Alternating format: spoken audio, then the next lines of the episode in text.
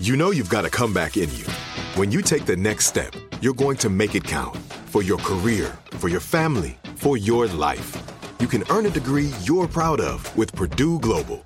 Purdue Global is backed by Purdue University, one of the nation's most respected and innovative public universities. This is your chance. This is your opportunity. This is your comeback. Purdue Global, Purdue's online university for working adults. Start your comeback today at purdueglobal.edu. Welcome to Aaron Mahnke's Cabinet of Curiosities, a production of iHeartRadio and Grim and Mild. Our world is full of the unexplainable. And if history is an open book, all of these amazing tales are right there on display, just waiting for us to explore. Welcome to the Cabinet of Curiosities.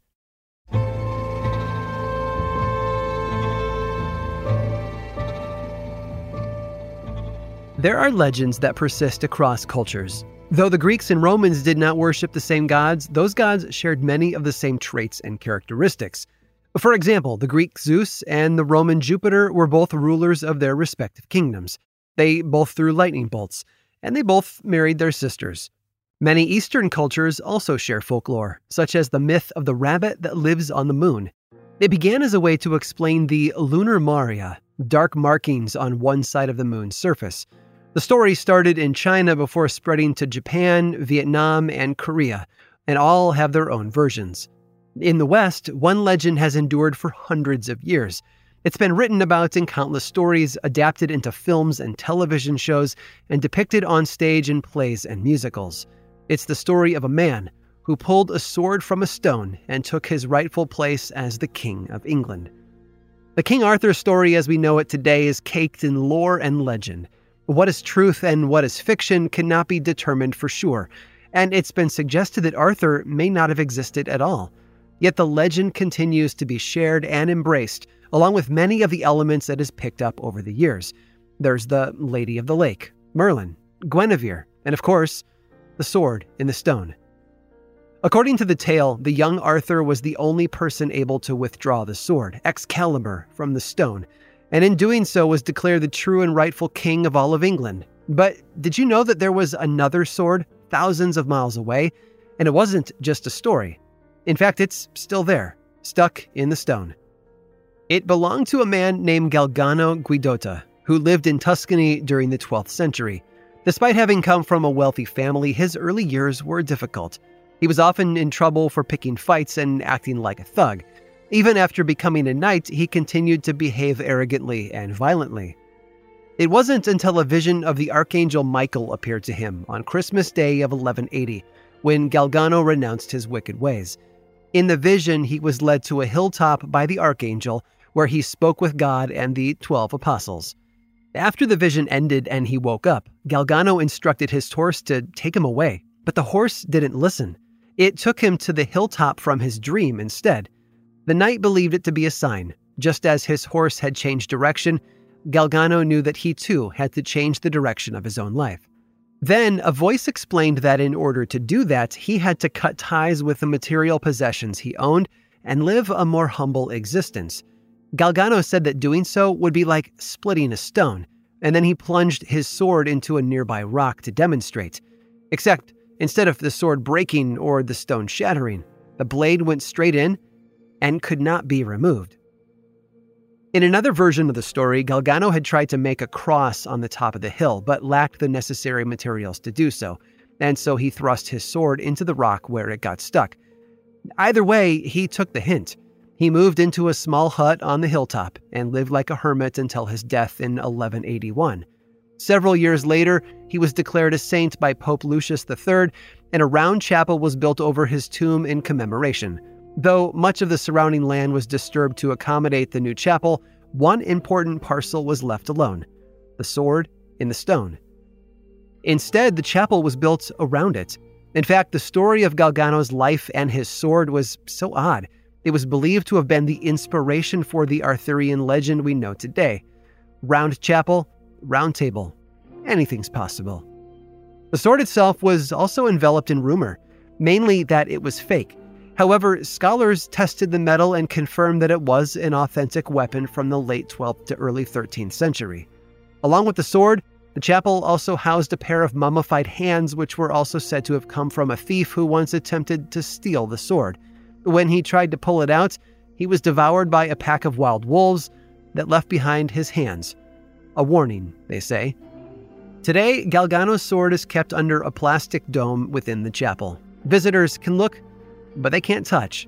Perhaps it's simply waiting for the right pair of worthy hands to reach down and try their luck.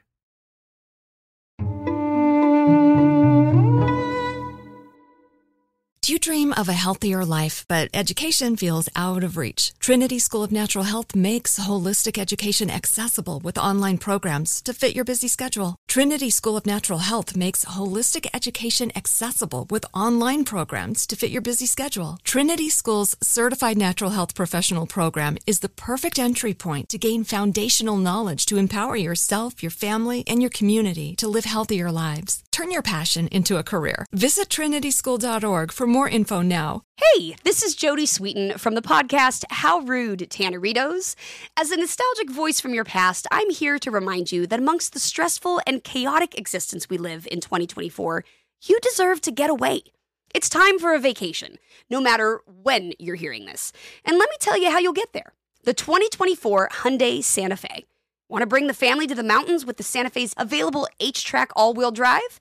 Well, it's got standard third row seating and available dual wireless charging pads for the kids who just want to stare at their phone and not talk to you.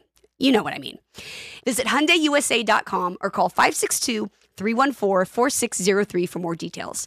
Hyundai, there's joy in every journey. This episode is sponsored by Intuit. Here's a story for you. Once upon a time, a young woman was haunted by the ghosts of bad financial decisions, with credit card debt and an empty savings account looming over her every day. But When she tried to ignore these ghosts, they only grew bigger and scarier, and these ghosts of her bad financial decisions were stopping her from living her best life. So she decided to face them head on and take control of her finances with help from Intuit. Intuit helps you face your financial fears with confidence through products like TurboTax, Credit Karma, QuickBooks, and MailChimp.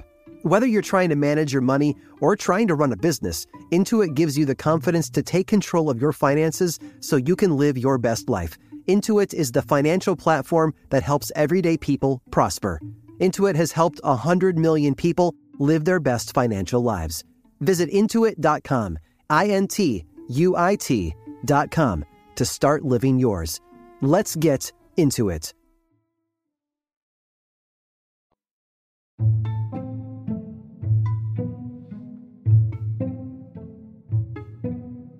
When it comes to one's character, people aren't black and white.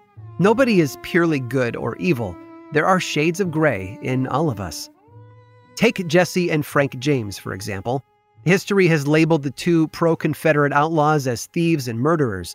Jesse's behavior earned him notoriety across the country, and he became quite the celebrity, both in life and in death.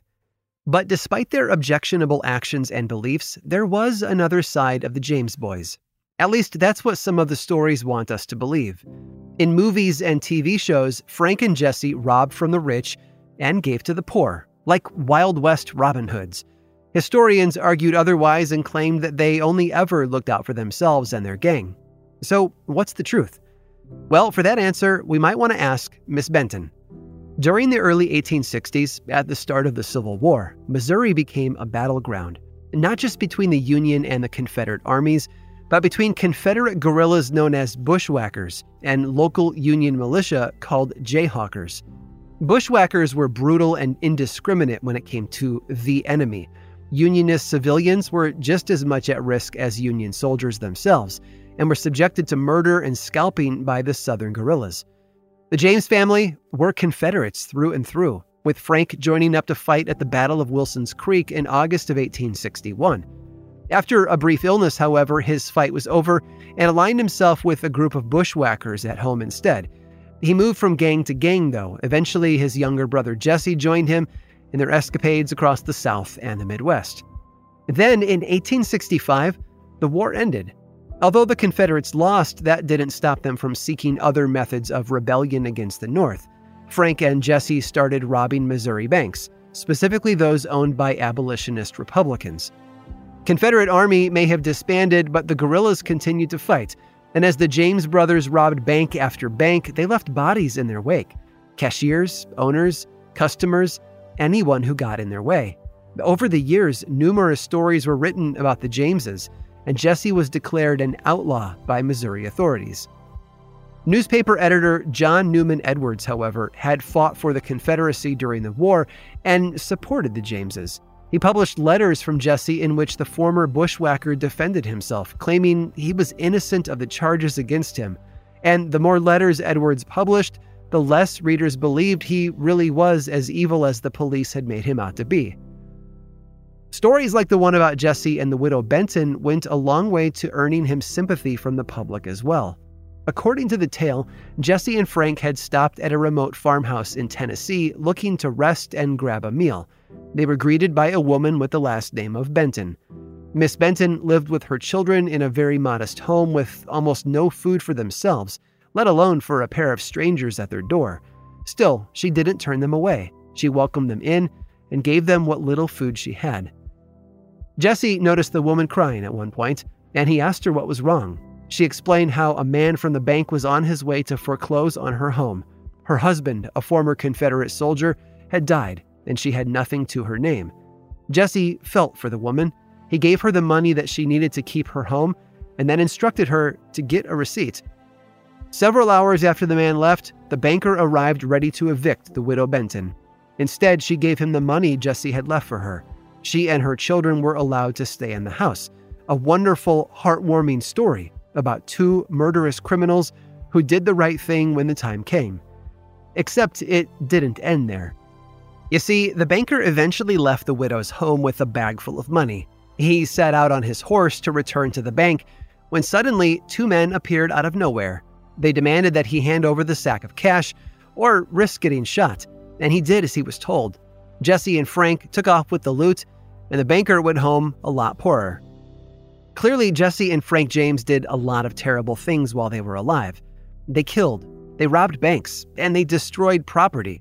But one woman saw a different side of them. In her time of need, they provided her with the means to seek a better life for herself and her children.